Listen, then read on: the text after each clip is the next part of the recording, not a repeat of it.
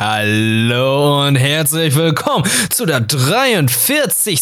Folge Nani, der Anime-Talk mit Julina und meiner Wenigkeit, Wirt. Hi. Genau, ja, ich wollte dich gerade vorstellen, aber dann warst du schon selber da. Selbst ist der Mann, so. Selbst ist der Mann. Ich wollte es dir einfach mal wegnehmen. Ich bin mal ganz mies gewesen, weil ich gelesen habe, Wirt hat heute Antwort. Mach ich's doch mal selber. Ja, Anmoderation bei uns. Mal sind die so, mal sind die so, mal stellen wir uns gegenseitig vor, mal nehmen wir uns gegenseitig das Wort weg, mal geben wir uns gegenseitig das Wort. Wichtig ist halt einfach, wir reden miteinander, denke ich. Genau. Ja. Und ja, es ist diese Folge, wir hatten ja jetzt so eine kleine Pause oder eine kleine Wochenverzögerung, weil ich ja von Teneriffa auf Teneriffa war. First World Problems. Oh, es tut mir so leid, dass ich musste erstmal eine Woche Urlaub auf Teneriffa machen. Ja, aber dafür kommt unsere Folge dann pünktlich zum Muttertag, also hört doch diese Folge gerne mit euren Müttern. Ja. Vielleicht ist ja was dabei, was nicht, wie soll ich sagen, vulgär ist, ne? Auch, nee. Aber selbst, wie Samuel Jackson schon mal meinte, ja, ich gucke Anime und Hentai auch, das ist Kunst. Ja, das ist Kunst. Und heute, wenn ich so ein bisschen auf die Liste gucke, wir haben auf jeden Fall viel Slice of Life dabei. Das ist ja was man durchaus irgendwie seinen Müttern auch zeigen könnte. Wir haben so viel Slice of Life, es ist schon ein ganzer Kuchen. Wir haben nicht nur eine Slice, wir haben einen ganzen Kuchen voll. Einen ganzen Kuchen, das ist so ein richtig kunterbunter Kuchen. Das ist jetzt nicht nur ein Kuchen, sondern verschiedene Slices habt ihr. Also das Kuchenplatte. Das ist eine Kuchenplatte, stimmt. Ja. Das sollten wir uns merken. Aber bevor wir uns zu Kuchenplatte begeben, wollen wir noch kurz was ankündigen. Und zwar im Juni ist die Dokumi. Und zwar vom 4. bis zum 5. Juni in Düsseldorf. Und kleine Überraschung, wir sind auch vor Ort. Wir werden einfach als ganz normale Gäste vor Ort sein, uns hier ein bisschen da umschauen und vielleicht treffen wir uns ja. Und dann könnt ihr gerne uns ansprechen, kurz Hallo sagen und ja, wir sind gespannt. Es ist unsere erste größere Manga-Anime-Messe, die wir dann besuchen. Stimmt, ich freue mich auf jeden Fall schon drauf. Ich bin gespannt. Ich muss natürlich zum Genshin Impact Stand auf jeden Fall. Ich bin aber auch gespannt, ob es generell vielleicht kaufe ich mir irgendwie so ein schönes T-Shirt oder so von irgendwelchen coolen Manga oder Anime, die es da gibt. Ah, kein Seitenschläferkissen? Ja, ich habe ja halt schon eins. Und außerdem mit Motiv? Ohne Motiv und das kommt schon nicht so gut an bei mir im Bett. Also nicht von mir, nicht meinerseits, aber da gibt es eine Person, die eifersüchtig ist und das regelmäßig aus dem Bett tritt. Ja, Seitenschläferkissen, das ist ein sehr interessantes Thema. Aber darum geht's heute auch nicht, sondern wir haben noch viele andere Sachen. Ne? Slice of Life, wir haben ein Isekai, wir haben, ich würde mal sagen, es ist ein Familienanime, ja, familienmäßig, aber es gibt noch einiges, was auch von meinem Backlog-Katalog, was ich da noch ein bisschen aufgearbeitet habe. Ich würde einfach mal ganz frech anfangen mit etwas, was ich jetzt beendet habe, was du ja schon vor einiger Zeit angefangen und beendet hattest. Es geht um Tokyo Revengers. Ne? Ich habe jetzt die erste Staffel, die jetzt in Deutschland erschienen ist, auf Deutsch, zu Ende geschaut. Und ich muss sagen, die hat mir ziemlich gut gefallen. Also, Tokyo Revengers, kurz zusammengefasst, ist ein bisschen Butterfly-Effekt. Takamichi, eigentlich so mit 20er Typ, musste feststellen, oh, seine alte Schulfreundin ist gestorben, oh, mein Leben ist nicht so gut, oh, landet dann vor S-Bahn-Chan und landet dann plötzlich in der Vergangenheit in seinem alten Ich, seinem 14-jährigen Ich. Darf noch mal alles erleben, aber muss feststellen, er kann auch wieder zurück in die Gegenwart und alles, was er in der Vergangenheit endet, verändert sich dann auch dementsprechend in seiner Zukunft beziehungsweise seine Gegenwart. Und ja, das ist halt so ein bisschen wie Ashton Kutschers Butterfly-Effekt. Ist nicht Ashton Kutschers Butterfly-Effekt, aber Butterfly-Effekt mit Ashton Kutscher. Und diese Prämisse hat mir ziemlich gut gefallen, weil jeder von uns hat mal irgendwie darüber nachgedacht, was würde passieren, wenn er so eine Kleinigkeit im Leben verändert, was ist, wenn er ein bisschen anders zu einer gewissen Person war oder mit der umgegangen wäre, was könnte sich dadurch geändert haben? Und das hat mir ziemlich gut gefallen. Ich muss auch sagen, ich fand es auch mega, mega spannend, auch gerade, weil im späteren Verlauf sieht man ja quasi immer wieder auch diese, also man hat ja am Anfang vor allem diese kurzfristigen Ripple-Effekte quasi von den Veränderungen und im späteren Verlauf des Anime sieht man quasi diese weitläufigen Veränderungen so doch ein bisschen mehr, wo es dann wirklich so große Dinge sich verändert haben und nicht unbedingt immer nur zum Guten. Wie hat dir das Ende gefallen? fucking Cliffhanger, das sage ich jetzt einfach mal. Aber es war richtig cool, wie es aufgebaut war, weil es war schon spannend. Man dachte so, ja, okay. Und dann, oh no, oh boy. Das war so meine Reaktion drauf. Und dann dachte ich mir so, damn it. Zum einen, der Manga in Deutschland ist jetzt gerade erschienen beim Carlsen Verlag. Das heißt, es wird ewig dauern, eine ganze Weile dauern, bis sie dann halt an dem Punkt angekommen sind, wo die Serie gerade ist. Und des Weiteren, ich weiß gerade gar nicht, ob dieses Jahr schon die nächste Staffel kommt. Wurde schon angekündigt oder nicht? Ich weiß es leider auch nicht genau. Ich hätte da irgendwas gehört, aber ich glaube, es dauert noch ein bisschen. Ich glaube, es kommt erst nächstes Jahr. Okay, aber der Hauptcharakter, Takamichi, der hat mir am Anfang nicht so wirklich gefallen. Das war halt so, ach nö, es ist wieder der Shonen-Charakter, der dann so ein bisschen... Er ist nicht der Shonen-Charakter, ist doch schon ein Shonen-Charakter. Der Lappencharakter meinst du? Oder der Lauchcharakter? Ja, der Lauchcharakter. Das ist halt so... Ja, es gibt natürlich sehr viele Momente in meinem Leben, wo ich mich auch so als Lappencharakter identifiziert habe, aber immer diesen Lappencharakter als Hauptcharakter, als großen Helden darzustellen, finde ich halt immer ein bisschen nervig. Also es hat mich schon damals bei Neon Genesis immer ein bisschen genervt, dass dieser Lappencharakter halt der große Held ist, der es aber nicht ist. Aber das ist ziemlich gut, dass sie ihn als Lappencharakter eingeführt haben, weil nach und nach mausert er sich. Und es gibt dann halt so diese, ich würde mal sagen, ist wie bei Inside Out, so diese Core-Memories, diese bestimmten Momente, die dann aus ihm weniger Lappen gemacht haben. Und ich finde das halt sehr, sehr wichtig, dass solche Momente dann auch dargestellt werden und dann auch gut dargestellt, umgesetzt werden, um zu verstehen, okay, er wird nicht von heute auf morgen auf Knopfdruck aus einem Lappencharakter ein richtiger Superheld, sondern nach und nach entwickelt er sich dann zu einem, würde ich mal sagen, normalen Menschen, normalen Charakter mit gewissen Werten, die er dann noch verteidigt und beschützt. Und das finde ich dann ziemlich interessant, weil er ist an sich dann immer noch so ein bisschen lappig unterwegs, aber halt nicht so krass wie am Anfang. Ja, das stimmt auf jeden Fall. Also er macht ja schon eine Entwicklung durch und das ist halt das Schöne zu sehen, dass vielleicht auch, wenn man irgendwie aus dem ersten Durchgang in seinem Leben seine Lektion noch nicht gelernt hat, dass er quasi ja die zweite Chance noch mal bekommt. Hey, diesmal, ich weiß, dass ich es nicht gut gemacht habe, aber jetzt mache ich es besser. Und das ist halt, diese Chance kriegen wir im echten Leben oft nicht so oft, sage ich jetzt mal. Aber es ist natürlich dann schön zu sehen, dass er da wirklich alles gibt und versucht, was zu verändern. Und vor allem, ich mag die Nebencharaktere. Also ja, Mikey und Draken und halt auch Hina, die sind schon echt coole und starke Charaktere, die da dargestellt werden. Auch interessant, auch mit der Vergangenheit, wie die dann zusammengekommen sind. Hat mir alles sehr gut gefallen. Fand's schade, dass sie das First World Problem, dass sie nach der zweiten Hälfte der Staffel kein neues Intro gehabt haben. Weil das ist ja eigentlich recht üblich, dass so noch 12, 13 Folgen kommt ein neues Intro. Stimmt. Aber davon haben sie das Outro geändert und das fand ich auch ziemlich gut. Ja, aber das erstmal zu viel von Tokyo Revengers. Das ist so was in meinem Backlog-Katalog, was ich noch abgearbeitet habe. Ja. Klingt so ziemlich, es klingt schlimm, ne, dass ich so sage, abgearbeitet. Ist es aber nicht. Es hat mir Spaß gemacht. Aber ich muss da kurz einhaken. Wir sind hier gerade bei Lappencharakteren. Da muss ich einsteigen mit Izumi von Shikimori's Not Just a Cutie. Okay, hau raus. Was ist das für eine Art von Lappen? Also, Izumi ist, so ein sehr verschüchterter, unsicherer Kerl. Also, ist in der, ist okay. Ja, ist okay, In der Highschool. Das Problem ist aber auch, er ist nicht so sehr verschüchtert und so. Also, wobei er hat trotzdem noch so eine gute Seele. Also er ist ein guter Mensch so und er behält sich das auch irgendwie oder so bei, auch oder trotz den ganzen Dingen, die ihm passieren, weil er ist nämlich ein absoluter Pechmagnet. Also jegliches Unheil, was du dir vorstellen kannst, zieht er an. So, er verliert dauernd sein Portemonnaie, ihm knallen irgendwelche Dinge, er stürzt irgendwie ganz komisch. Also ihm passiert ziemlich viel Mist. Die ganze Zeit, schon seit seiner Kindheit. Das hat er, glaube ich, so ein bisschen von seiner, also es wird so angedeutet, dass er das von seiner Mutter geerbt hat, dieses Unglücksgehen. Und er hat aber zum Glück, wie auch immer, das wird noch nicht aufgeklärt, denn zu Beginn des Animes sind die schon ein Paar.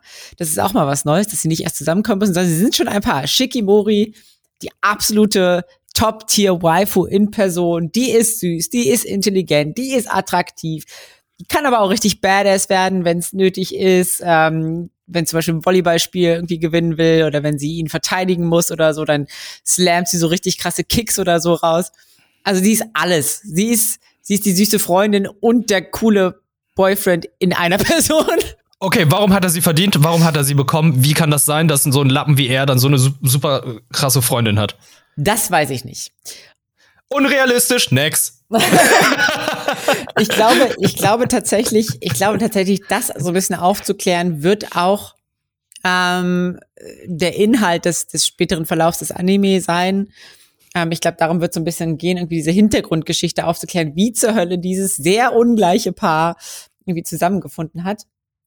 Sie ist aber tatsächlich irgendwie auch, dadurch, dass sie so geschickt ist, eine unglaublich gute Ergänzung für Izumi, weil sie ihn durch ihre Geschicklichkeit oft auch vor Sachen bewahren kann. Also wenn dann irgendwelche Dinge auf ihn zufliegen, tritt sie die halt weg oder fängt ihn halt auf oder sonst was. Das ist, ist eine gute Ergänzung. Man weiß auch nicht so ganz genau, inwiefern sie von ihm halt profitiert, muss man sagen. Ja. Ja, es ist halt ja, was zieht sie bei ihm so an? Also ihm so an, was hält sie bei ihm? Mhm. Also er, okay, klar, süße Freundin, gut aussehende Freundin, starke Freundin, Beschützerfreundin, also das Gesamtpaket halt einfach. Ja, alles, was Mann, Doppel-N, so gebrauchen könnte. Mhm. Aber warum sollte sie bei ihm sein? Okay, vielleicht ist das ja das Mysterium. Vielleicht macht es ja das wieder interessant, dann die Serie zu schauen. Und es ist dann halt einfach nur so ein bisschen Slice of Life. Die leben da so ihr Leben hin und ja, im Prinzip schon. Man verfolgt dann so ein bisschen so das Alltagsleben, so wie es ihm in der Schule geht, wie quasi so sie seinen Alltag gestalten und ja, wie ihre Dates ablaufen, so ein bisschen so in die Richtung. Mhm. Das hat mich so ein bisschen, also ich finde es so ein bisschen weird, aber ich glaube, es ist, ich weiß halt noch nicht so genau, worauf es hinauslaufen soll. Ich glaube echt, es geht darum, irgendwie so diese Background-Story so ein bisschen aufzuklären, dass man quasi ein bisschen Rückblicke hat und die Vergangenheit so ein bisschen aufarbeitet, um erstmal zu erklären überhaupt, warum sind die denn jetzt zusammen, weil ansonsten ergibt sich kein wirklicher roter Faden oder Handlungsstrang, so, wo man sagen würde, okay, das gibt jetzt irgendeine Challenge, die er irgendwie überkommen muss. Gut, er hat so ein bisschen so Gefühle der Unzulänglichkeit. Er fragt sich natürlich selber auch, was will die jetzt mit mir? Ne? Ich bin halt schon irgendwie nicht so geil. Aber ja, sie versucht ihm diese Gefühle oder Ängste immer zu nehmen. Ich glaube, also man hat so ein bisschen das Gefühl, sie hat so ein bisschen so einen Retterkomplex. Ich glaube, sie will ihn quasi retten und beschützen, weil sie merkt, okay, er hat das verdient, er ist eine liebe Person, so in die Richtung so ein bisschen. Ich find's so geil, so, er hat keine Ahnung, warum sie mit ihm zusammen ist. Was denken sich wohl alle ZuschauerInnen? Ja. Wahrscheinlich das Gleiche. Aber sind die Geschichten und so weiter, die Folgen dann auch amüsant? Sind die gut erzählt? Macht es Spaß, da zu schauen, oder? Also es ist gut erzählt.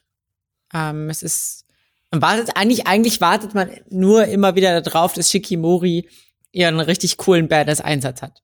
So ein bisschen so ist es. Also man will man nur die Top-Tier-Waifu in Action sehen. Mhm. So ein bisschen, zumindest so die ersten 3-4 Folgen so. Ich weiß nicht, wie lange sich das hält, weil ein perfekter Charakter trägt halt auch nicht ewig. So, ne? Sie ist ja momentan, also sie wird als perfekter Charakter eingeführt. Entweder es muss noch irgendwie klein werden, so perfekt ist sie gar nicht, oder irgendwas muss noch passieren, weil sonst wird's ja langweilig. Sonst ist es quasi die Shikimori-Show, weißt du, so. Mhm. Ist sie die Hauptcharakter? Ist es Hauptcharakter-Duo oder ist er der Hauptcharakter oder ist sie eher die Hauptcharakterin? Eigentlich ist es die Story mehr aus seiner Perspektive erzählt, aber im Prinzip ist es mindestens ein Duo. Okay, aber es ist erfrischend anders, mal ein Duo zu haben, das schon zusammengekommen ist und man nicht die ganze Zeit warten muss, dann kommen die endlich zusammen. Ja. Jetzt mach doch mal endlich den Schritt. Love is War Season 3. Ja, werden sie zusammenkommen, man weiß es nicht. Cocktail ist wie Anime. Ja, genau so. Oder Cockblock, ich weiß es nicht. Ja. Nee, warte, da muss ja noch eine dritte Person dazukommen. Aber im Prinzip ist es es ist Romance-Zoning, weißt du? Man kommt nie zusammen, sondern man ist die ganze Zeit nur in diesem Vorzustand. Oh Gott, das ist ja das Schlimmste überhaupt. Das ist Folter. Das ist, es gibt dieses mathematische Meme mit den zwei Graphen. Es gibt ja halt zwei Linien, die sich einmal im ganzen Leben kreuzen und dann nie wieder und dann gehen sie auseinander. Mhm. Und dann gibt es ja halt diese zwei Linien, die sich ganz nah beieinander kommen, so Parallelen. Und die laufen dann immer nebeneinander aneinander vorbei, aber es passiert halt nichts. Und es gibt dann halt auch noch diese zwei Parabeln, die ganz nah beieinander kommen und sich fast stoßen und dann wieder auseinandergehen. Ja. Ja. Ja. Ja, sowas hat man häufig in Romance-Anime. Ich glaube, hier ist es eher so, es ist eine Parallele, die gerade vorbeiläuft. So aneinander, also Kaguya-sama ist ja wirklich, das sind ja jetzt eine Parallele, die laufen die ganze Zeit aneinander vorbei. Also nicht aneinander vorbei, sondern laufen nebeneinander. Und es passiert halt einfach nichts. Drei Staffeln lang. Genau, es gibt ja quasi diese Parabeln, die sich so unendlich quasi annähern, aber nie wirklich berühren. Mhm. So in die Richtung. Aber man weiß es nicht. Vielleicht berühren sie sich ja. Vielleicht eine dritte Staffel, man weiß es nicht. Ich weiß es auch nicht. Aber okay, Shikimori, Not Just a Cutie. Ja. Gibt's tatsächlich die erste Folge auf Crunchyroll Deutschland. Kann man sie sich anschauen, falls man Interesse hat. Genau. Und es ist, also was man noch sagen muss, großer Pluspunkt ist auf jeden Fall das Intro. Das ist so ein richtig typisches Pop-Rock-Slice-of-Life-Intro, was so richtig gute Laune macht. Da hat man richtig, richtig Bock drauf. Es ist mega bunt. Ich habe es eben mir kurz angeschaut. Das ist sehr, sehr schön, muss ich sagen. Das ist, zumindest für Leute, die Farben mögen. Nee, aber ich finde, gute Anime-Intros sind wichtig. Das ist ein Handwerk, ein Kunstwerk. Also es ist halt es ist eine Sache, die dann halt die ZuschauerInnen ja dazu motiviert, in eine bestimmte Stimmung zu kommen, worauf man Bock hat. Also, wir merken es doch selbst jedes Mal, ja, Paradebeispiel Attack on Titan. Mhm. Du hörst das Intro, du bist in der Stimmung. Du guckst die Serie weiter, du guckst dieses kunterbunte Intro jetzt von Shikimori und dann denkst du einfach so, oh geil, das ist ein richtig Feel-Good-Ding. Du bist in der Stimmung und hast dann Bock weiterzuschauen. Ich finde das immer toll, dass gerade die Japaner mit den Intros, mit ihrer Kultur damit immer noch weiter standhaft bleiben, weil im Westen ist es so eine Sache, die so nach und nach abbaut, gerade in Cartoons und gerade in westlichen Cartoons, wo dann halt Intros halt nahezu nicht mehr vorhanden sind. Also für mich sind es halt diese Marvel-Comics, die dann halt nicht mehr diese Intros haben, sondern halt ja so, okay, da ist das Logo, fertig, it is. Mhm. Es gibt zwar noch diese oldschool gemachten Cartoons wie Steven Universe und so Adventure Time, die dann auch noch da versuchen, da eine gewisse Stimmung zu kreieren, damit die ganzen ZuschauerInnen dann wissen, okay, cool, Serie beginnt, das ist das, worauf ich mich eingelassen habe. Aber ja, Intro ist immer sehr, sehr wichtig. Also wenn du jetzt gesagt hättest, der wäre nichts, dann hätte ich jetzt auch gefragt, okay, ist zumindest das Intro gut? Ja. Weil dann kann man dann immer noch sagen, das Intro ist gut. Ja, und da muss ich sagen, wo wir jetzt gerade schon beim Thema Intro sind, habe ich tatsächlich zwei Anime, auf die ich gerne eingehen würde, aber ich... Fang an, also ganz im Ernst, wenn wir schon einen perfekten Übergang haben, dann sag doch mal, was neben Shikimori noch so ein gutes Intro ist. Also das wären jetzt eher schlechte Intros. Also eins zumindest. Nein, okay. Ich hab's total verbockt. Oh Gott, ich wollte einen coolen Übergang machen. Es tut mir leid, es tut mir leid. Also okay, sagen wir so. Rising of the Shield Hero Season 2. So, ne? Isekai. Isekai. Lange ersehnte Fortsetzung des Isekai-Hits. Und ich fange mal jetzt gleich mit dem Intro an. Es geht in so eine Rock-Richtung, die ich ja eigentlich finde ich da sowas geil. So, ne? So auch so Vinland-Saga und so. Darf auch gerne mal ein bisschen geschrien werden. Passt schon. Das finde ich gut. Ich höre ja auch Hardcore und so. Aber das Intro ist... Es ist einfach, also es tut mir leid, aber es wirkt so, als wäre es richtig schlecht abgemischt. Also die Vocals sind halt viel, viel zu leise. Die kommen gar nicht, man versteht die fast gar nicht, man hört davon gar nichts. Die gehen total in den Instrumenten so unter und den elektronischen Sounds. Und dann kommt später noch so ein Rap-Part, der so ein bisschen fremdartig wird, der eine andere Lautstärke hat und irgendwie auch nicht so richtig gut passt. Und es wirkt im Großen und Ganzen so richtig cheap und schlecht. Oh. Das ist so schade, weil ich glaube, das Intro müsste nicht schlecht sein, wenn es ein bisschen besser abgemischt wäre, aber dadurch, es wirkte irgendwie einfach so, hä? Was höre ich da gerade? Es ist irgendwie einfach nur komischer Lärm. So. Das ist schade. Ja. Aber passen die Bilder? Joa. Ja, es ist so alles so ein bisschen kryptisch gehalten, finde ich, bei dem Intro. Das finde ich auch ganz wichtig, dass halt solche Intros mit den Bildern noch ein bisschen kryptisch umgehen und halt nicht einfach eine halbe Serie spoilern. Ja. Weil, für ein Beispiel für mich ist gerade Shaman King, was auf Netflix läuft. Das spoilt halt einfach mega viel und das nimmt mir auch sehr viel Freude, gerade weil, weil ich ungefähr schon weiß, was auf mich kommen wird, zukommen wird. Ja. Ja, das stimmt. Das finde ich auch immer schade, wenn man schon weiß, okay, wer sind die Gegner und so. Ja. Das ist ein bisschen blöd. Ja, Rising of the Shield Hero war ja, also die erste Staffel war richtig, richtig gut. Mhm. Ein kleiner Spoiler, das ist nicht so groß, aber in der ersten oder Ende der ersten Staffel ging es ja auch so ein bisschen drum zu klären, okay, es gibt irgendwie diese Shield Hero Welt ist nicht die einzige, es gibt noch irgendwie andere Welten und irgendwie stehen diese Welten miteinander in Konflikt. Okay. In dieser Staffel wird es auch quasi noch kurz aufgegriffen, aber dann auch wieder auf Eis gelegt erstmal, weil es gibt nämlich eine Bedrohung für die Welt des Shield Heroes. Es gibt so eine genannte Spirit Tortoise, also so eine Geisterschildkröte, die in regelmäßigen Abständen eben Zerstörung über die Welt bringt. Jetzt kommen wir aber wieder quasi zurück. Das macht die, um quasi dieses Kollabieren der verschiedenen Welten zu verhindern. Sie kann das dadurch stoppen, indem sie quasi menschliche Opfer annimmt und mit der Energie kann sie quasi dieses Kämpfen der Welten stoppen, mehr oder weniger. Okay. Naja, trotzdem irgendwie, dass alle Leute irgendwie da jetzt sterben müssen, ist irgendwie auch nicht so der Burner, denkt sich der Naofumi. Und außerdem ist die irgendwie Aktivierung der Spirit Tortoise diesmal so ein bisschen anders gewesen. Irgendwas ist da nicht mit rechten Dingen zugegangen, dass die jetzt gerade in Aktion tritt. Und er und seine Truppe begeben sich dann quasi da auf dem Weg zu dieser Geisterschildkröte, um eine Lösung zu finden.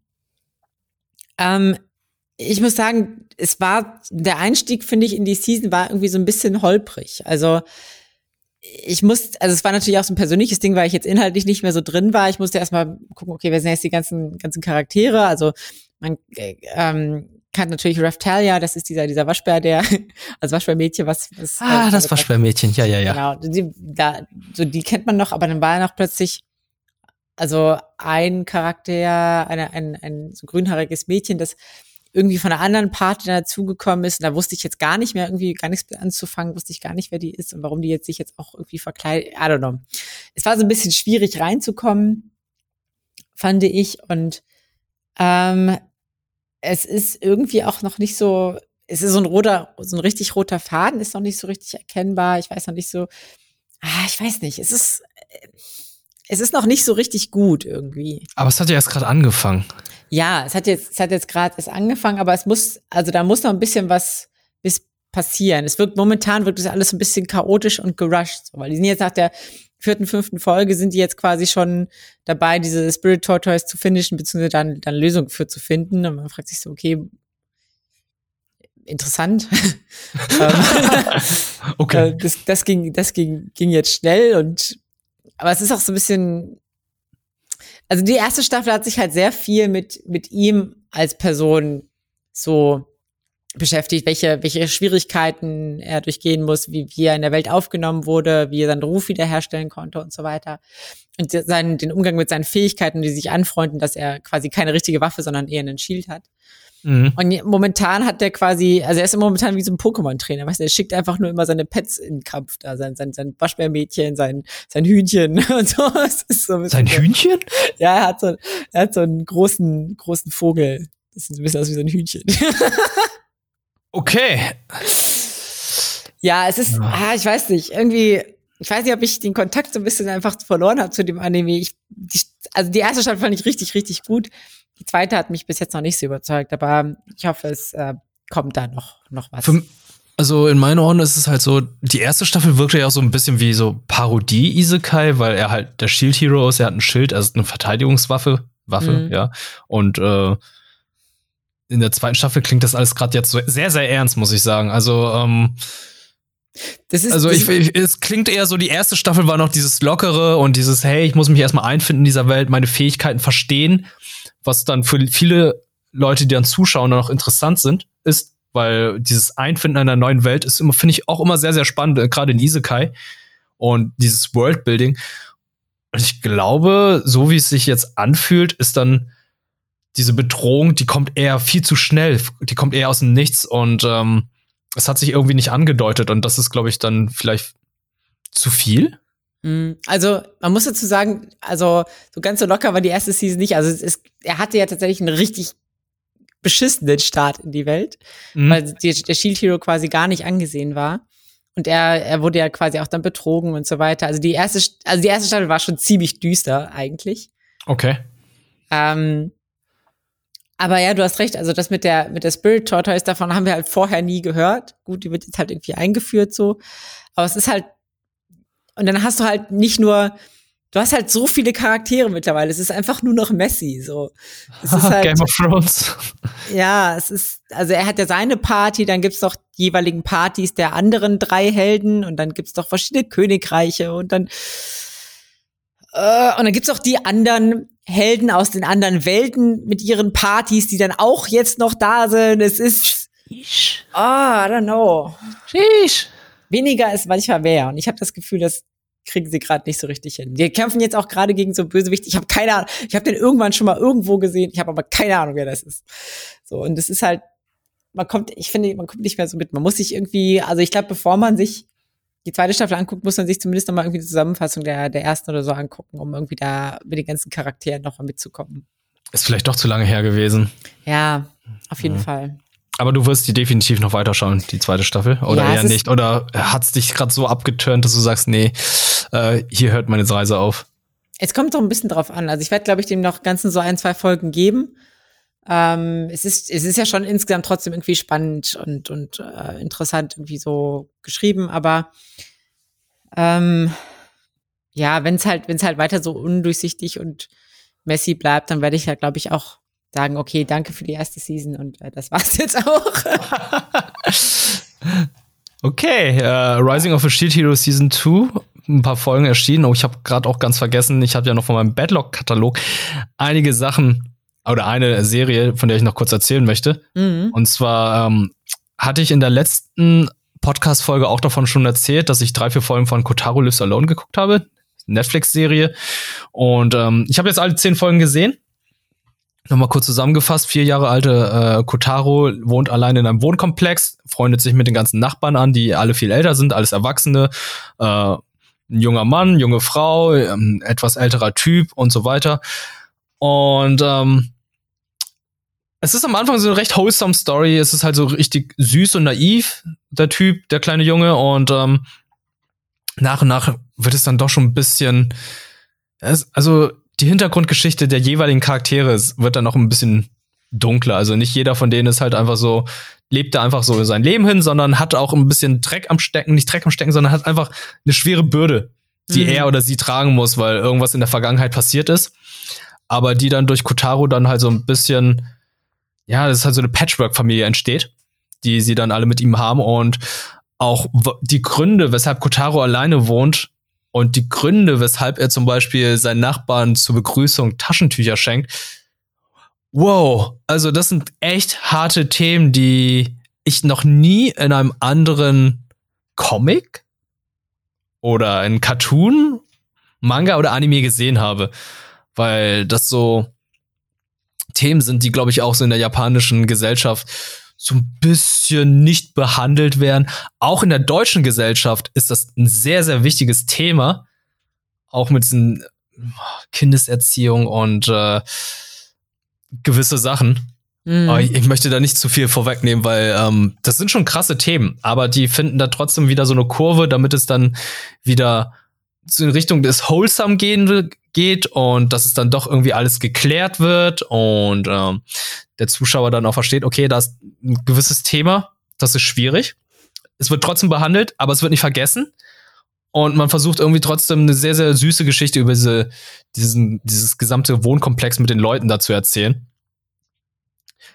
Und ja, ich kann die Serie einfach allen Leuten weiterempfehlen, weil das ist halt nicht viel Spannendes, was passiert. Also es ist halt jetzt, es gibt zwar diesen roten Faden mit, er lebt alleine und es klärt sich dann noch auf und wieso er alleine wohnt, aber die Geschichten sind halt einfach so Slice of Life. Also wir müssen jetzt nicht davon ausgehen, dass er jetzt in irgendeiner Folge ein großes Abenteuer hat und irgendwo jetzt, er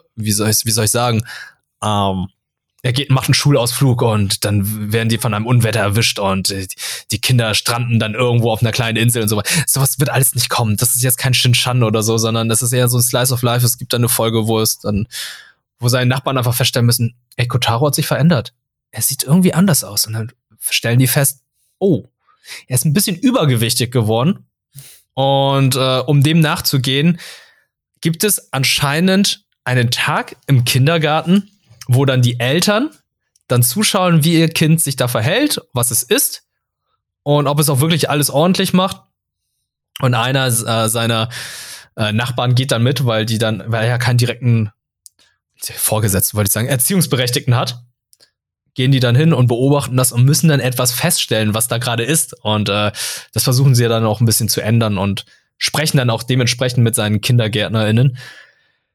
Ist schon interessant. Also, es klingt jetzt ein bisschen merkwürdig, aber Kotaro Lives Alone ist für mich so ein kleiner Geheimtitel, der unbedingt gesehen werden muss. Auch wenn der Zeichenstil, glaube ich, nicht allen Leuten zuspricht, weil ist schon ein sehr, sehr merkwürdiger Stil. Gerade Kotaro mit diesen großen Katzenaugen. Mhm. Aber ist wirklich sehr, sehr süß erklärt und erzählt. Okay. Also gerade du als Psychologin. Ja, ich weiß, ich hab das schon noch auf dem Schirm auf jeden Fall. Ich werde das mir auf jeden Fall noch mal angucken. Mhm. Ich finde es halt so, also es ist ja auch dieses Bittersüße ist ja auch total was für mich so, ne, also dieses, okay, es hat irgendwie auch so eine ernste Konnotation, es werden irgendwie ernste Themen angeschnitten, finde ich immer mega spannend. Von daher werde ich da auf jeden Fall reinschauen. Mhm. Ist jetzt kein Violet Evergarden, wo du einfach darauf dich einstellen musst, ja, du wirst in jeder Folge heulen, sondern du wirst Freude haben, du wirst Spaß haben, es ist richtig wholesome, aber du musst einfach davon ausgehen, da gibt's dann auch Sachen, die sind ein bisschen ernster und da gehen sie auch wirklich sehr gut mit da um. Okay. Und womit sie, glaube ich, nicht so gut umgehen, ist, glaube ich, mit gewissen Freunden auf Crunchyroll bei einem gewissen Spiel. Dem Tomodachi Game, habe ich gehört. Ach so, ja. Ah ja, okay. Ich dachte, ja, okay. Mhm. Das stimmt. Ja, aber ich habe da ein paar Notizen gelesen und dachte so, Ja. Ich bin ja jemand, der freut sich immer total gerne. Wir waren jetzt auch gerade bei Bittersüß. Ich freue mich auch gerne über Psychothriller, wenn es so richtig so düster und abgefuckt wird. Und da hat mich Tomodachi Game tatsächlich so ein bisschen angelacht, weil ich dachte, naja, das klingt so richtig nach so Jugendlichen in psychischen Krisen und irgendwelchen abgefuckten Game-Mechaniken. Das gefällt dir. Das gefällt mir. Jawohl. Jawohl. Verfütter die ganzen Jugendlichen hier. Genau. Nee, das war jedenfalls so der Anlass, warum ich da reingeschaut habe. Und es geht im Prinzip um so eine jugendliche Freundesgruppe rund um Yuichi Katagiri. Und da steht jetzt, wir werden halt direkt reingeworfen. Wir werden absolut direkt reingeworfen. Wir starten in der Schule quasi mehr oder weniger fast schon. Und wir wissen, okay, das sind die Freunde, die werden ganz kurz da gibt so kurze Einblendungen zu Erklärungen zu Charakter und was sie so sind und so weiter. Die man aber, ohne Witz, ich habe die Folgen zweimal gesehen, weil ich es nochmal mit Chiara zusammen geschaut habe. Ich habe in der Zeit, ich habe es zweimal gesehen und habe nicht alles lesen können. Was zur Hölle? Im Fernsehen kann man das doch auch nicht pausieren. Was ist denn da los? Ja, stimmt. Egal. Anyway. Ist auch nicht so wichtig. Die Charaktere sind nämlich relativ oberflächlich, aber gut. Die wollen auf einen Schulausflug fahren. Also die ganze Klasse fährt auf einen Schulausflug. Und es muss die Klassensprecherin, einer aus der Freundesgruppe, sammelt quasi das ganze Geld ein. So, und will das dann quasi auch dem Lehrer dann übergeben, muss aber vorher noch irgendwie was anderes machen und dann wird das Geld entwendet. Das Problem ist so ein bisschen, der Yuichi Katagiri ist so bekannt, dass der nicht so viel Geld hat. Der ist quasi so eher aus der Unterschicht und es kommen natürlich schnell so Gerüchte auf von wegen so, Der arme Junge hat's geklaut. Dabei hat er sich das eigentlich ziemlich hart erarbeitet mit seinen Nebenjobs, dass er auch mit auf diese Schulausflug kann. Anyway, irgendwie kriegt er, aber auch seine ganze Freundesgruppe so eine mysteriöse Nachricht, die sollen sich doch nachts irgendwie vor der Schule treffen, das machen sie dann auch. Und nach so ein bisschen Verwirrung werden sie dann aber alle gekidnappt. Ja, schön mit Elektroschocker und dann zack, eingesackt. Okay. Sie werden dann quasi, finden sich quasi in so einem Raum wieder, wo dann so eine Kinderfigur erscheint, die aber so ein bisschen so eine böse Kinderfigur ist, mehr oder weniger. Und sie sagt, ja, sie befinden sich in einem Spiel, in einem Tomodachi Game quasi. Und ihm wird jetzt quasi diese Schulden für das Klauen von dem Schulausfluggeld wird ihnen unterstellt. Und sie müssen sich jetzt quasi mit so Minigames die Schulden abarbeiten. Sterben die? Nee, bisher nicht. Okay. Glaube ich auch nicht. Ich glaube nicht, dass sie sterben. Es ist, nee. Also es ist kein Battle Royale. Nee. Ja. Also nicht Battle Royale mit Sterben, nur Battle Royale mit Erniedrigung und Schulden. Und das ist okay. Das ist ein bisschen. Also es geht quasi los. Eigentlich haben wir eine Freundesgruppe, die total gut zusammenhält und das Spiel versucht aber, die Spiele sind darauf ausgerichtet, die auseinanderzutreiben. Dann Flock reinzutreiben und die, weil die Minispiele bevorzugen egoistische Entscheidungen und Entscheidungen, die auf Verrat basieren, mehr oder weniger. Mhm. Und das Problem ist so ein bisschen schon beim ersten Spiel, man weiß auch nicht so ganz, ob das überhaupt mit rechten Dingen zugeht oder ob das nicht manipuliert ist. Aber schon beim ersten Spiel wird damit so viel Zahlen um sich geworfen, so, weil du kannst irgendwie, wenn du richtig redest, könnt ihr die Schulden irgendwie reduzieren, aber wenn das einer nicht macht, dann kriegt der so und so viel Yen wieder mehr Schulden und so halt. Und der am allerletzten ist und kriegt nochmal extra Schulden. Und es ist halt, es sind so viele Zahlen, man kommt einfach nicht mehr mit. So, man hat absolut gar keine Ahnung, okay, was das jetzt irgendwie alles ist. Und was auch so ein bisschen weird ist, ey, ihr werdet einfach super cheap daraus gekommen, wenn ihr, also weißt du, es macht irgendwie in den ersten Folgen vor allem, macht es gefühlt nicht so wirklich viel Sinn, dass die nicht kooperieren. Aus finanzieller Sicht. Es macht einfach aus finanzieller Sicht Sinn, dass sie eigentlich kooperieren. Und dann gibt es aber Einzelne, die trotzdem dann gegenhandeln. Das heißt, da muss es irgendwie so andere Motive geben. Es ist alles ein bisschen verwirrend. Es klingt eigentlich erstmal ganz, ganz gut und spannend, so diese ganzen Psycho-Battles und dass das herausgefunden werden muss, okay, wer ist jetzt hier der Betrüger vielleicht auch in der Gruppe? Und dann ist es aber wichtig, nee, wir müssen jetzt hier zusammenhalten, das ist irgendwie das Spiel, was mit uns Mindfuck macht und so. Es klingt alles erstmal ganz gut, aber es ist halt, also die Schnitte und die Charakterdialoge sind echt so wie so 90er Jahre Hentai-Budget. So, ne? Also auch am Anfang, so man wird einfach so quasi reingeschnitten und dann also schnelle Charakter, also so Bildwechsel, wo man sich so fragt, oh, Leute, was habt ihr euch dabei gedacht? Und damit man überhaupt diese ganzen Geschehnisse versteht, werden noch zwei Charaktere, ich will nicht sagen eingeführt, weil sie werden einfach nur dargestellt, die erklären quasi, was den Personen, was da gerade im Spiel passiert und was den Personen gerade durch den Kopf geht. Oh nein, die haben einen Speedwagon. Genau. Der dann auch alles erklärt. Genau, die gucken quasi per Kamera zu. Das ist aber nicht so, dass die quasi so mysteriöse Figuren im Hintergrund sind, sondern die werden auch mit Gesicht und allem gezeigt, aber man weiß nicht, wie die heißen. Und das ist halt so, also weißt, wenn man normalerweise so einen mysteriösen Spieler im Hintergrund hat, dann wird der nie so richtig mit Gesicht gezeigt. Das wird nur so offen gelassen, wer die Person ist. Die werden da gezeigt, werden aber irgendwie auch nicht eingeführt, sondern sind einfach nur Tool, um überhaupt verständlich zu machen, was zur Hölle da gerade passiert. Und das ist halt so mega stumpf. Das ist so, wo ich so denke. Okay, also Serie funktioniert vorne bis hinten nicht. Sind die Charaktere zumindest sympathisch? Ja, nein. Also, also ich finde, es tut mir leid. Also ich weiß, viele werden das wahrscheinlich irgendwie anders sehen, aber ich finde, es funktioniert einfach nicht gut. Die Charaktere sind, vielleicht entwickeln die noch so ein bisschen mehr Tiefe, aber es sind halt so sehr klassisch so. Okay, es gibt diesen diesen Sunny Boy, der halt reiches Elternhaus hat. Oh ja, surprise, surprise, sein Vater ist korrupt. Mhm. Und er will irgendwie das Mädel in der Gruppe da, das hübscheste Mädel in der Gruppe haben. Dann gibt's auch die verschüchterte Kleine, die aber so ein bisschen mit falschen Mitteln spielt quasi, weil sie sonst sich keine Chance hat. Und dann gibt's natürlich ja, sehr viele Klischees. Es ist von vorne bis hinten so klischeebehaftet. Aber muss ja irgendwas sein, weil ich bin jetzt hier auf der Wiki-Seite, ne? Ja. Ich habe jetzt Tomodachi Game eingegeben, guck's mir gerade an. Okay, ist ein Manga, den es seit 2013 gibt, der immer noch läuft. 20 Bände sind erschienen. Es gibt eine TV-Serie mit 4 Folgen und es gibt 2 Live-Action-Filme und erst jetzt kommt der Anime. Ja,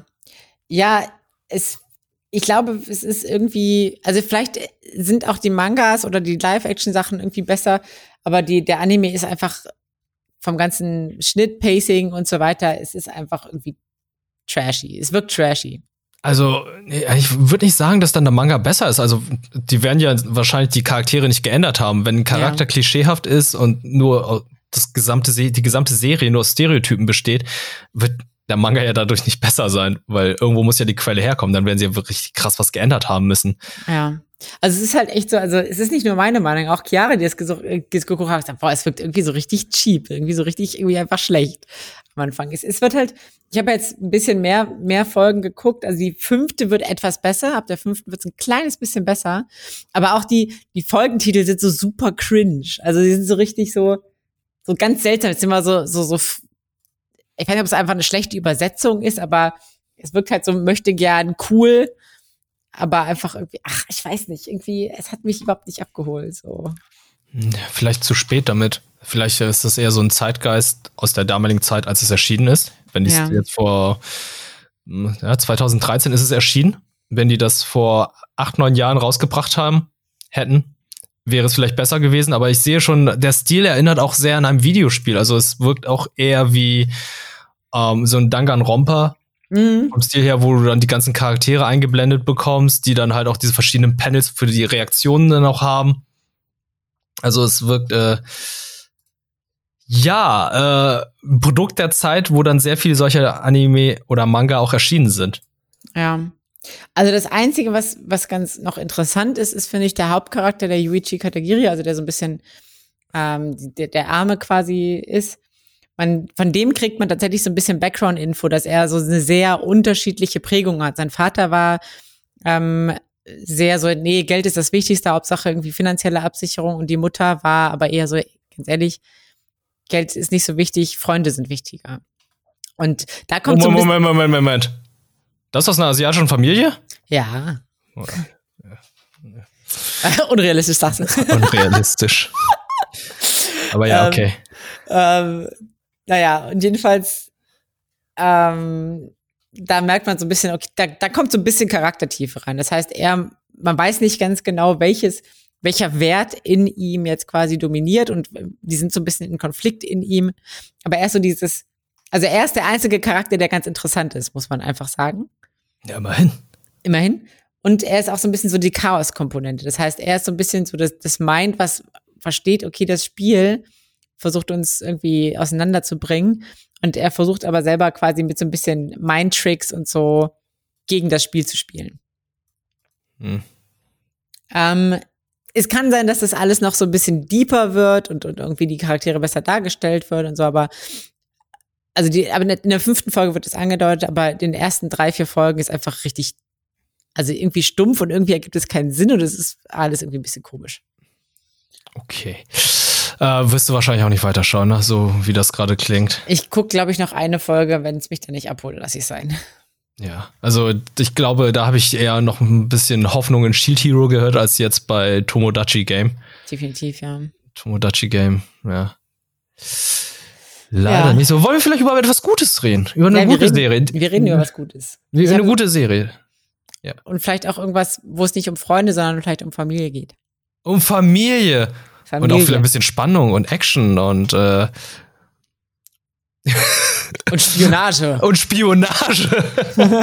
Ja, Spy X Family ist endlich erschienen. Glaube ich auch sehr lange ersehnt. Ist, glaube ich, so einer der gehyptesten Titel der Season, die auf Crunchyroll natürlich überall beworben wird. Gibt's in vielen verschiedenen Sprachen, unter anderem auch Deutsch. Hängt dann dementsprechend eine Woche hinter den Japanern hinterher. Im Moment gibt's 4 Folgen auf Japanisch, 3 auf Deutsch. Den Manga gibt es schon eine ganze Zeit lang bei Kaze.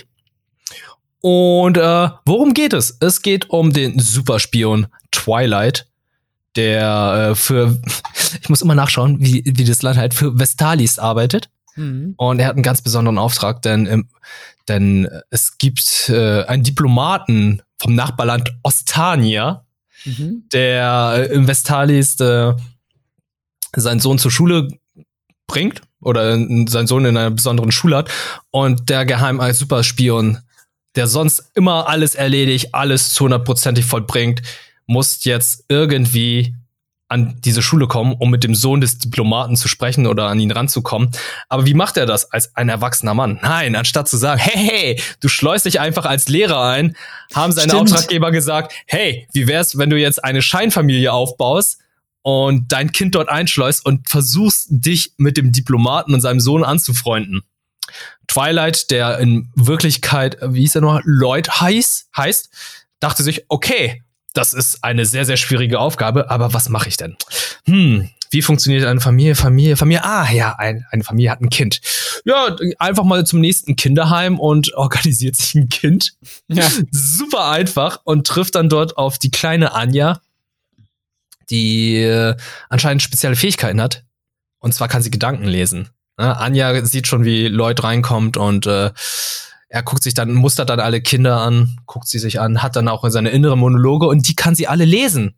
Und hat dann dementsprechend sich so verhalten, wie Lloyd gerade ein Kind gebraucht hat, weil diese Schule, an die der Sohn des Diplomaten ist halt eine Elite-Schule. Das heißt, das Kind muss sehr, sehr klug sein, es muss auch im einschulfähigen Alter sein. Und Anja hat natürlich dann ihren Namen, also ihr Alter vorgelogen, und hat dann auch ein Kreuzworträtsel gelöst, was Lloyd theoretisch gelöst hat, aber sie hat einfach alles aufgeschrieben, was einfach durch seinen Kopf ging. Wurde dann auch dementsprechend adoptiert, er weiß von ihrer Fähigkeit nichts. Und was fehlt denn noch zu einer Happy Family? Eine Mama! Eine Mama fehlt, und die trifft er dann auch ganz zufällig, aber wird dann, wie soll man sagen, ja, nicht unfreiwillig, aber halt durch Hilfe von Anja dann mit ihr verkuppelt. Und zwar ist es Yor, eine Auftragskillerin. Und Mann und Frau wissen halt nicht von ihren geheimen Berufen. Aber die kleine Anja, die weiß halt alles, die kann ja Gedanken lesen, und hat dann durch ihre Macht, Gedanken lesen zu können, dann die beiden auch irgendwie verkuppelt, weil ja, versucht irgendwie dann ihren Job weiter durchzuführen, aber es fällt halt einfach auf, dass sie dann irgendwie nicht verheiratet ist.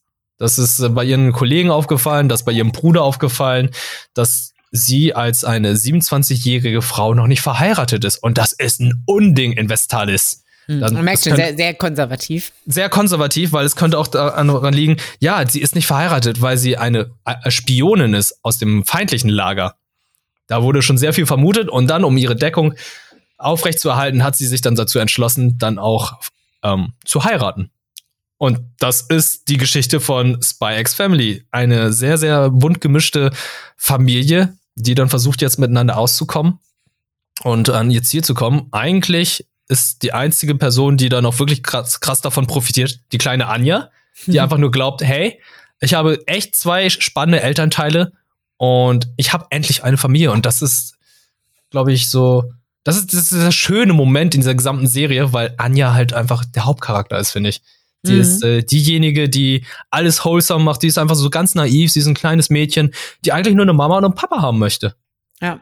Und das ist natürlich, ich finde es ein bisschen faszinierend, wie, also Leute hat ja quasi auch schon so ein bisschen mitbekommen, was für krasse Fähigkeiten Yor hat, also auch so im Kampf. Aber er vorher denkt sich einfach nichts dabei und denkt sich, ja, man kann halt irgendwie Hobbys haben. Ja, sagt dann einfach so, ja, das sind ist ein bisschen Selbstverteidigung, die mein Bruder mir beigebracht hat. Sure. Und ich denke mir so, okay, fernab von allen Menschen. Die wissen halt einfach nichts voneinander, aber die leben halt miteinander. Und die nutzen das halt einfach aus. Ja. Und natürlich ist es dann der Punkt, wo man dann halt hofft, ja, dann kommen die ja trotzdem irgendwie zusammen, obwohl sie jetzt einfach nur diese Scheinehe führen. Mhm. Und das ist ja, dann geht's ja quasi auch so ein bisschen drum, das hört ja da nicht auf. Dann muss man natürlich, die Mission geht ja quasi weiter. Mhm. Und man muss ja Anja irgendwie auch in die Schule bekommen und dann, ja, ist alles nicht so einfach, aber sehr, sehr spannend und sehr, sehr schön mit anzusehen, wie sich aus dieser eigentlichen Zweckfamilie, die von Leuten irgendwie, und von Leuten, ja, die ja beide aus einem gewissen Zweck mehr oder weniger diese Gemeinschaft gegründet haben, sich doch irgendwie so eine gewisse emotionale Bindung aufbaut und sie doch irgendwie alle so ein bisschen miteinander eigentlich ganz gut klarkommen und das Ganze ganz schön finden. Auch wenn Leute immer noch wieder betonen, naja, aber nach einer Mission ist dann hier alles over, dann muss ich mich von denen trennen und so weiter. Mhm.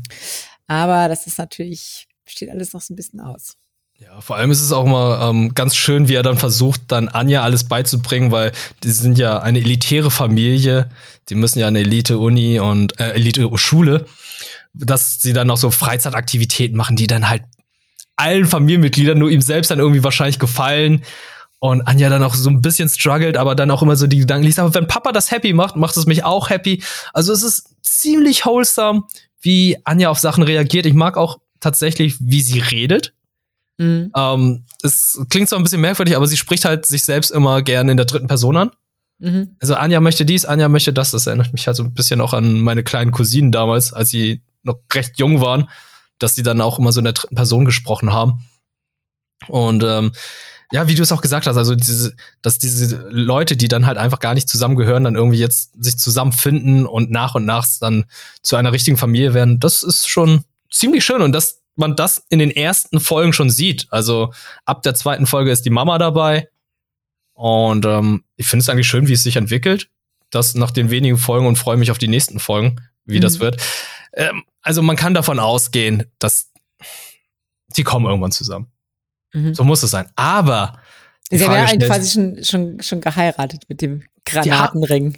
Ja, stimmt. Die haben eigentlich schon geheiratet. Also stellt sich die Frage, wie machen sie es jetzt noch spannend? Ist es jetzt einfach nur noch lustige Geschichte erzählen? Haha, die müssen jetzt in eine Situation zur nächsten und Anja liest dann die Gedanken und muss dann feststellen, oh Gott, sowas Böses passiert.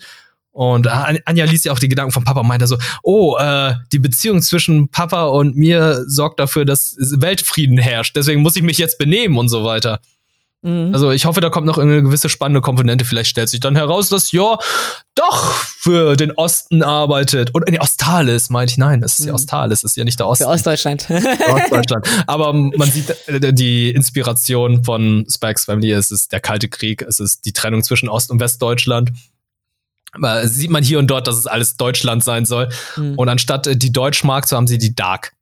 Die Dark. Eine Dark. In Berlin. In Berlin. Das ist lustig.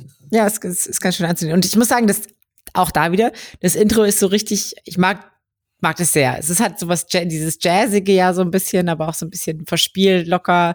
Passt, finde ich, sehr gut zu so einem Spionage-Ding. Irgendwie. Ja. Also vor allem der Anfang, wo es erstmal so, boah, okay, da wird geballert, da gibt's eine Verfolgungsjagd. Und dann kommen dann diese Kinderzeichnungen, die dann halt Anja mit einer ihrer Wunschfamilie darstellt. Und das ist halt, es ist schön. Also, ich habe eine gute Zeit, Spy X Family zu gucken. Es macht immer wieder Spaß. Deutsche Synchro finde ich auch sehr, sehr gut. Starke Synchronsprecher haben sie sich da rausgesucht. Und für Anja, kleiner Kritikpunkt, wirkt für mich ein bisschen nicht dem Alter gemäß. Also die wirkt da schon ein bisschen älter. Da finde ich tatsächlich, die japanische Synchronsprecherin von Anja bringt das mit dem kleinen Kind besser von der Stimme her. Aber das ist doch wirklich so ein kleiner Kritikpunkt. Ansonsten finde ich die deutsche Synchronisation hervorragend. Mhm.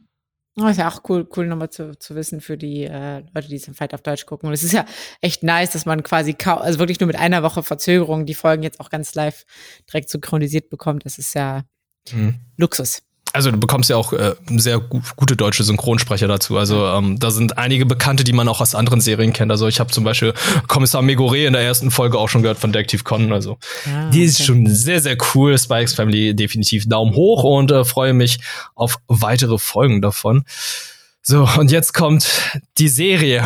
Diese Serie geht mir seit Wochen nicht aus dem Kopf. Ich höre das Intro rauf und runter. Ich liebe das Intro von der Optik, von dem Song her. Ich habe aber noch keine einzige Folge gesehen. Julina, tell me, was ist das? Paripi Koumei. Yeah, boy, Kongming. Ja. Es ist auch, also ohne Witz, auch das Intro ist wieder das, wodurch man überhaupt erstmal, was so viral gegangen ist, wo man auch erstmal drauf aufmerksam geworden ist, weil es so crazy ist. Ich war mehrere Discord-Server, wurde dieses Intro gepostet, weil Leute irgendwie neugierig waren, okay, was ist dieser total crazy Anime?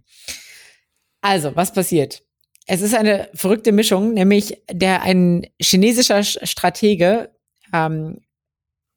Aus der Han-Zeit, Kongming, also irgendwie so ca. 200 nach Christus, stirbt.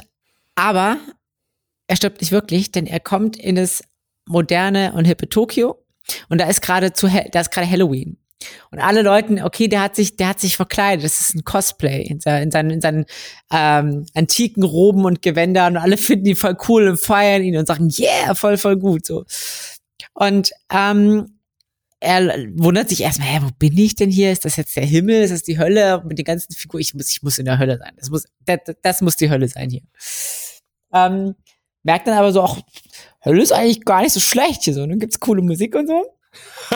Und verirrt sich dann quasi in so einen Laden, in so eine Bar, wo unsere fast schon eigentliche Hauptprotagonistin Eiko Tsukimi singt, beziehungsweise auch Barkeeperin? Barkeepert. Oder Kellnerin? Barkeepert. Ah, sie ist Barkeeperin, okay. Aber eben auch quasi ab und zu singt, und das hat ihn berührt, so, ne? Sie mit ihren Lieds hat sie quasi sein Herz berührt, und er dachte, boah, das Mädel hat was drauf, die muss ich unterstützen. Und belagert sie auch fast schon so ein bisschen. Also er sagt auch so, ja, ich habe halt keinen Platz zu schlafen, kann ich irgendwie zu dir kommen? Und sie so, wow. Alter, was ist denn mit dem los? Und sie merkt aber schnell, okay, irgendwie, also niemand kauft ihm das so wirklich ab, dass er dieser krasse Stratege ist. Von daher, er stellt sich immer vor und sagt das, und alle sagen, ja, sure, buddy. Mhm.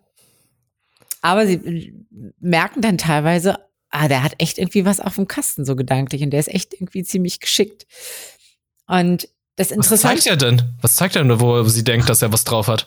Also es ist zum Beispiel, er hat ja irgendwie auch diese Strategeme für die Kriegsführung und so weiter entwickelt. Und es war zum Beispiel so, dass sie einen Auftritt eigentlich gehabt hätte. Und das war aber so, dass es auf einer ganz abgelegenen Bühne gewesen wäre. Und dann hat er halt...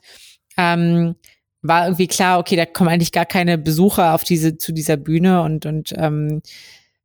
das wird quasi für sie nur frustrierend, da aufzutreten, weil gleichzeitig noch irgendwo anders ein Hauptakt war. Und dann hat er aber quasi den Raum so ein bisschen mit Feng Shui und allem möglichen so umgestaltet, dass die Leute den Weg nicht mehr rausgefunden haben. Und das ist halt so eine Strategie, die er irgendwann mal in der Schlacht auch verwendet hatte, wo er irgendwie so Steinsäulen und so Rauch und so verwendet hat, wo dann die Leute irgendwie total verwirrt waren. Und irgendwie hat es quasi dazu geführt, dass die Leute nicht mehr den Weg zu der anderen Bühne gefunden haben, dann so ein bisschen die Musik gehört haben und gemerkt haben, ach nee, eigentlich ist es ganz cool, bleiben wir doch hier. Und er versucht halt, oder er wendet halt sein strategisches Kriegswissen an, um ihre Karriere vorwärts zu treiben. Und das klingt jetzt erstmal so ein bisschen witzig, klamaukig, aber es ist eigentlich fast gar kein Comedy. Es ist eher eigentlich eine sehr, sehr schöne, sehr berührende Geschichte über eine junge Künstlerin, die irgendwie mit Selbstzweifeln zu kämpfen hat, aber eigentlich ganz talentiert ist, und die aber auch so ein bisschen struggelt mit diesem modernen Musikbusiness, mit Social Media, mit der Competition, die man da quasi hat. Und gar nicht so richtig, nicht so richtig den Mut hat, sich zu beweisen. Also die auch früher schon so ein bisschen so den Lebenswillen verloren hatte tatsächlich, aber dann durch die Musik oder von Musik davon abgehalten wurde, ihr Leben zu beenden. Und oh shit, sie war auch suizidgefährdet, oder wie? Mhm. Oh, okay, das ist ein... Und dadurch aber auch diese Leidenschaft irgendwie zur Musik entdeckt hat und jetzt quasi, ja, das so ihr Lebensinhalt und ihre große Leidenschaft ist. Mhm. Und ja, tatsächlich auch relativ talentiert bist. Und Koumei will ihr dabei quasi helfen. Koumei will ihr dabei helfen, das umzusetzen. Und ja, es hat tatsächlich eher so ein bisschen Carole & Tuesday Vibes als Klamauk und Comedy. Also ich habe jetzt in keiner Situation groß jetzt laut losgelacht. Es hat manchmal so ein bisschen leichtes Schmunzeln oder so, aber es ist eigentlich eher eine berührende Geschichte. Es ist eine sehr, sehr schöne, wholesome Geschichte über eine junge Sängerin, wo auch tatsächlich öfter mal so Musik- und Songpassagen kommen, wo sie singt und Lieder präsentiert. Das heißt, da wurde auch viel so mit Songwritern und so anscheinend gearbeitet, die immer wieder neue Lieder auch geschrieben haben. Das ist, was ich nicht erwartet habe, wenn ich dieses Intro und diesen Song die ganze Zeit höre, weil jedes Mal, wenn ich kannte ja ungefähr die Prämisse, also hier Koumei oder Zhuge Liang kommen ja jetzt Reverse-Isekai-mäßig in unserer Gegenwart in Tokio auf. Und ich dachte so, okay, da kommt dann.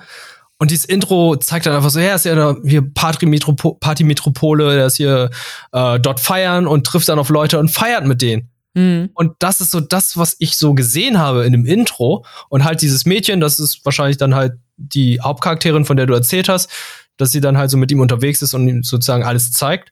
Mhm. Das ist das, was ich mir vorgestellt habe. Ich hätte jetzt kein Carole & Tuesday erwartet. Und umso spannender finde ich es jetzt, da mal reinzuschauen, weil ich mag diese ganze Ästhetik, dieses auch schon bei diesem Intro, wo sie auch schon diesen Song genommen haben, der so ein bisschen Disco-mäßig ist, also eine Zeit, die eigentlich gar nicht zu unserer gehört. Ja. Ja, auf jeden Fall. Also es ist so ein bisschen, es ist ein absoluter Geheimtipp. Also ich habe das auch überhaupt nicht erwartet. Ich dachte, es ist irgendwie echt sowas ganz Seichtes, ganz komisch im Sinne von Comedy-mäßigem halt. Aber es geht halt in eine komplett andere Richtung und ich finde es super. Und es ist so weird. Man fragt sich so ein bisschen, okay, wie passt dieses Reverse-Isekai mit sowas wie Carole & Tuesday zusammen? Aber irgendwie passt es. Es ist klamaukig, weil ich hatte beim letzten Mal ja schon Reverse-Isekai gehabt. Und das war eher klamaukig. Das war einfach Comedy und ein bisschen Unterhaltung und auch ein bisschen lehrhaft. Aber das hier, das ist so, das fühlt sich deep an, wenn ich ehrlich bin. Ja, es ist deep. Es ist wirklich deep, auch vor allem, es geht halt auch viel so um viele Sachen, die wir als Content Creator auch täglich irgendwie uns beschäftigen mit, okay, ich bin irgendwie von Likes abhängig und inwiefern mache ich davon irgendwie was abhängig und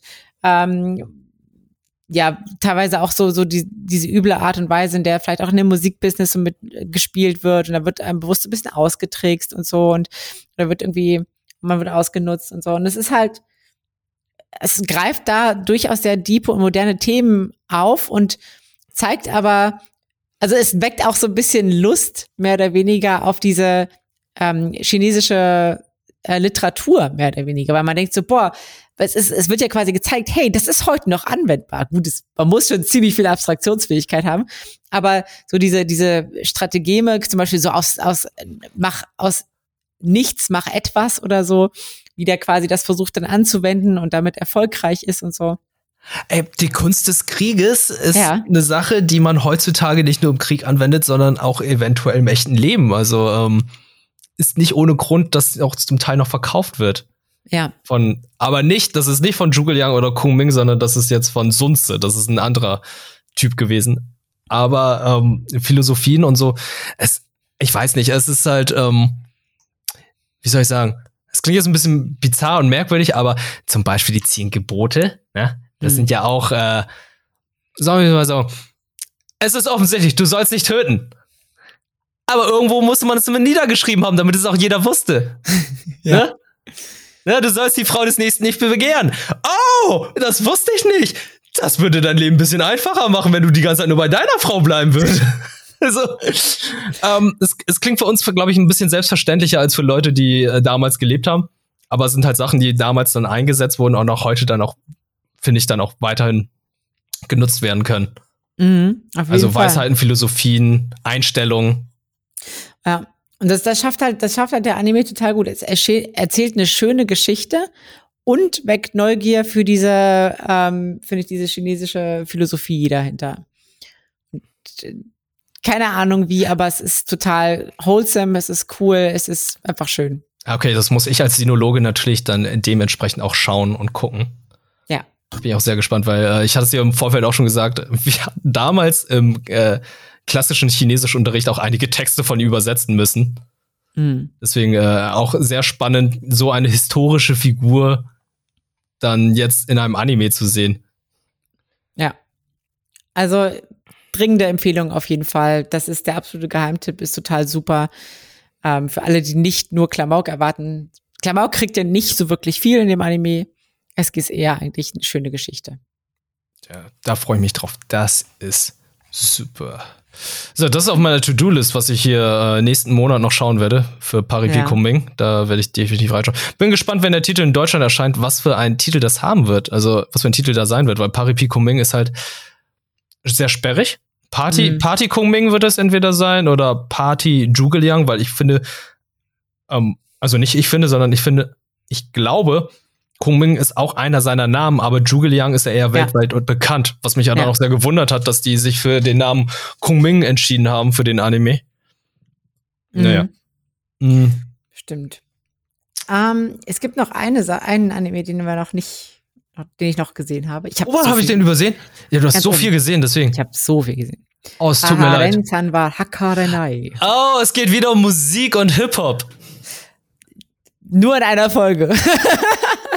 Trotzdem. Aber trotzdem, das ist glaube ich, der Einstieg. Der Einstieg, weil mit diesem Video oder mit dieser Sequenz ist der Anime so ein bisschen viral gegangen. Ich weiß nicht, ob ihr es gesehen habt. Es ist so ein kleines Mädchen mit so lila, blassblauen Haaren, was so ein bisschen so rappt darüber, wie es keinen Bock hat, eine Klassenarbeit zu schreiben. Das ist in letzter Zeit in Social Media habe ich das immer mal wieder gesehen gehabt. Genau, das ist Aharen-san. Und genau, das heißt Aharen-san wa Hakarenai, gibt's auf Crunchyroll. Und auf Englisch heißt Aharen-san is indecipherable. Das heißt irgendwie unverständlich. Und das gibt auch schon so ein bisschen Hinweis darauf, was ihr Problem ist. Aber wir fangen mal woanders an. Es fängt an bei Matsuboshi Raido. Der startet jetzt in die Highschool und der ist so ein bisschen so ein ernster, so ein trockener, so ein bisschen vielleicht auch auf andere wirkt er oft irgendwie so ein bisschen einschüchternder Typ, sehr groß und so. Aber eigentlich ist er ein ganz netter Kerl. Aber er hatte irgendwie in der Mittelstufe da nicht so leicht, irgendwie Freunde zu finden. Und startet jetzt in die Highschool und denkt sich, so, jetzt möchte ich mal endlich Freunde finden. Und auf jeden Fall, egal wer da links neben mir auf meinem Tischnachbar ist, ich freue mich auf jeden Fall mit der Person an. Und dann setzt sich Aharen-san dahin und er versucht die ganze Zeit Smalltalk zu machen. Sie guckt ihn dabei an und sagt aber irgendwie nichts. So, und er denkt sich, okay, na gut. Ich weiß nicht, was jetzt mit dir ist, aber ich versuch's einfach mal weiter und versucht es und kriegt irgendwie nichts von ihr. Und dann merkt er aber irgendwann, er guckt sie quasi, oder sie hält ihn irgendwie fest oder versucht so ein bisschen Kontakt irgendwie auch zu ihm herzustellen und merkt so, die ist nicht interessiert, die weiß nur irgendwie nicht so richtig, wie sie mit mir reden soll. Und bleibt da so ein bisschen am Ball und stellt dann fest, okay, der hat so ein bisschen Probleme mit der Nähe-Distanz-Regulation. Man kennt das auch in der Psychologie manchmal, dass wenn dann Patienten oder so so ein bisschen übergriffig sind und die sagen, ach, du kannst auch du sagen und touchen dich vielleicht auch so ein bisschen. Mhm, so, das ist Nähe-Distanz-Regulation bezeichnet man das. Und Aharen-san hat da so ein bisschen Probleme, die hat nämlich früher war sie sehr, sehr aufdringlich und sehr nahbar, ein bisschen zu nahbar für ihre Freundinnen und gerade in Japan war das vielleicht auch so ein bisschen, die hat das so ein bisschen abgeschreckt. Die hat da nicht so gute Erfahrungen mitgemacht, weshalb sie sie redet sehr leise, ist sehr distanziert, versucht gar nicht, möglichst, also so ein bisschen so Überkompensation, bloß nicht zu nahe treten. Mhm. Und deswegen redet sie so leise und man versteht sie nicht. Sie bewegt nur so ganz, ganz leise ihren Mund. Und Raido ist halt, das finde ich, da geht's jetzt quasi los. Er versucht ihr dann zu helfen. Er versucht ja, okay, gut.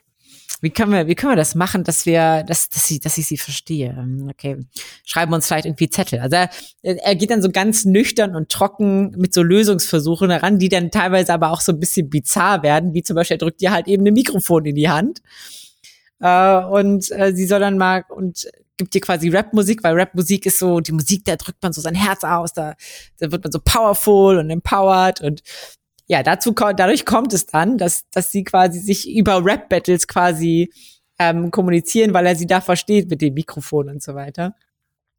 Oder dann gibt's auch so eine Situation, wo sie nichts sieht, weil jemand größer ist vor ihr und dann geht's so los, dass er baut irgendwie, nimmt sie auf die Schulter oder baut einen Tisch auf, seinen Tisch, wo er sie dann, also so ganz bizarre Lösungsversuche, die er aber ganz trocken und nüchtern angeht. Und ja, sie öffnet sich so ein bisschen zu ihm und ist dann aber wieder auch zu seiner Überraschung sehr, sehr nahbar. Das heißt, da ist sie wieder sehr in dieses voll rein. Sie setzt sich auf seinen Schoß, sie füttert ihn und so. Also ist dann sehr distanzgemindert, sagt man in der Psychologie. Distanzgemindert? Distanzgemindert. Das heißt, sie hält die Distanz zwischen, also die normale Distanz zwischen Personen nicht so. Das heißt, okay. Sie kommt ihm sehr nahe, aber er ist ganz fein damit. Er ist so ein bisschen irritiert, aber er ist fein damit, es passt schon. Man könnte jetzt meinen, okay, wenn sie sich auf seinen Schoß setzt und so, es wirkt irgendwie alles so ein bisschen sexualisiert oder man könnte es sich sexualisiert vorstellen. Ich finde, den Vibe hat es irgendwie gar nicht. Es wirkt irgendwie eher so großer Bruder und kleine Schwester so ein bisschen. Auch weil die Körper, also sie sieht wirklich sehr chibi-mäßig aus oder lolli-mäßig, sage ich jetzt mal. Er ist halt so ein relativ großer, simpler Typ. Aber es ist halt, wie gesagt, durch diese ganz trockene Art und nüchterne Art ist es halt, es wirkt halt überhaupt nicht romantisch, was okay ist oder vielleicht auch ein bisschen beruhigend, wenn man sich die beiden so anguckt. Ja. Ich muss sagen, es ist kein Anime, wo man so laut loslacht, so, es ist eher so ein Schmunzel, so. Es ist halt ein sehr trockener, nüchterner Humor. Mag ich eigentlich auch sehr gerne. Aber es ist jetzt kein super krasses Highlight. Es ist nicht so schlecht wie manch andere Anime ist. Man kann es schon gucken, so. Mhm. Aber es ist jetzt nicht so, dass ich denke, boah, super krasser Anime. Okay. Aber Aharen-san scheint auch ganz witzig zu sein. Also sie trägt das auch alles, oder?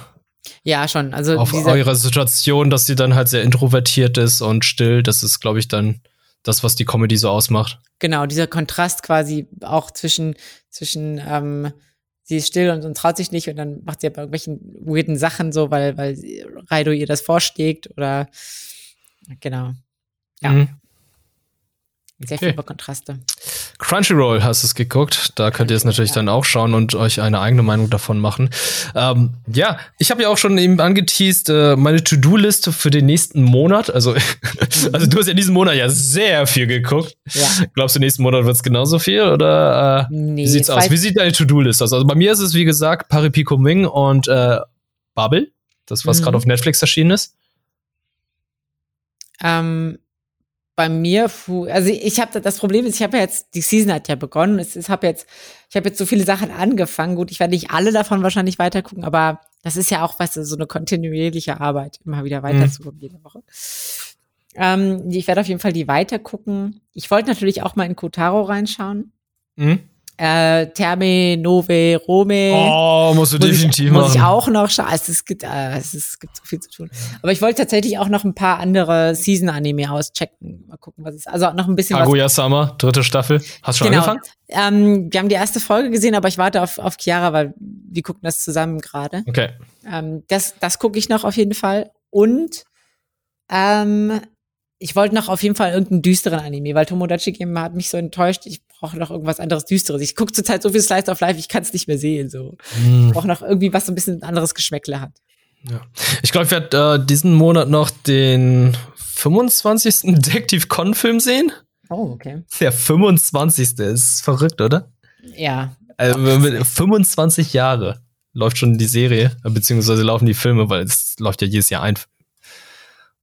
Ich sehe gerade auf Crunchyroll, was sie hier haben. Trapped in a Dating Sim. Okay.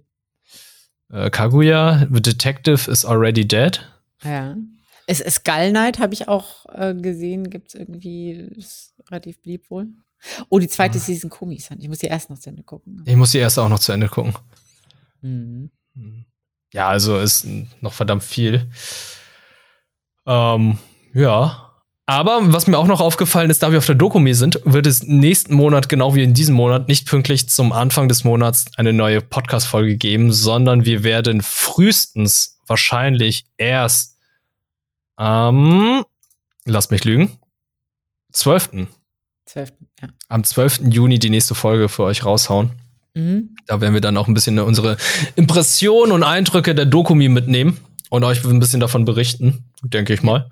Und hoffentlich dann auch bis dahin neue Anime-Folgen oder gewisse Anime-Serien dann beendet haben und euch dann darüber berichten. In der nächsten Folge, der Anime-Talk, Folge 44. Das war mal wieder sehr, sehr schön. Es hat mir sehr viel Spaß gemacht. Wir konnten, es ist noch schon über eine Stunde gekommen. Es wundert mich immer, wie schnell die Zeit vergeht. Ja. Ist immer ein gutes Zeichen, finde ich. Ist ein gutes Zeichen. Ich hoffe, ihr habt den gleichen Eindruck, wenn ihr unsere Podcast-Folgen hört, dass die Zeit super schnell vergeht. Schaut gerne auf unsere sozialen Kanälen vorbei, Twitter, Instagram, und hinterlasst doch gerne ein Like und ganz, ganz wichtig, ey, wenn euch das alles gefallen hat und uns unterstützt ihr auf eine ganz besondere Art und Weise. Das ist eine Art und Weise, die, glaube ich, nicht bei vielen ist, ne? Bei den meisten ist es halt so Patreon oder was auch immer. Bei uns ist halt, erzählt weiter. Erzählt von unserem Podcast, zeigt den euren Freunden, Freundinnen, euren Eltern, euren Müttern. Und vielleicht finden andere ja auch genauso viel Freude wie ihr an unserem Podcast. Ich bedanke mich bei dir, Jolina. Ich bedanke mich bei dir, lieber Viet. Und danke euch da draußen. Wir wünschen euch einen wunderschönen weiteren Tag, beziehungsweise genießt Anime, Manga, wie auch immer. Und wir hören uns dann spätestens im Juni wieder. Bis dann.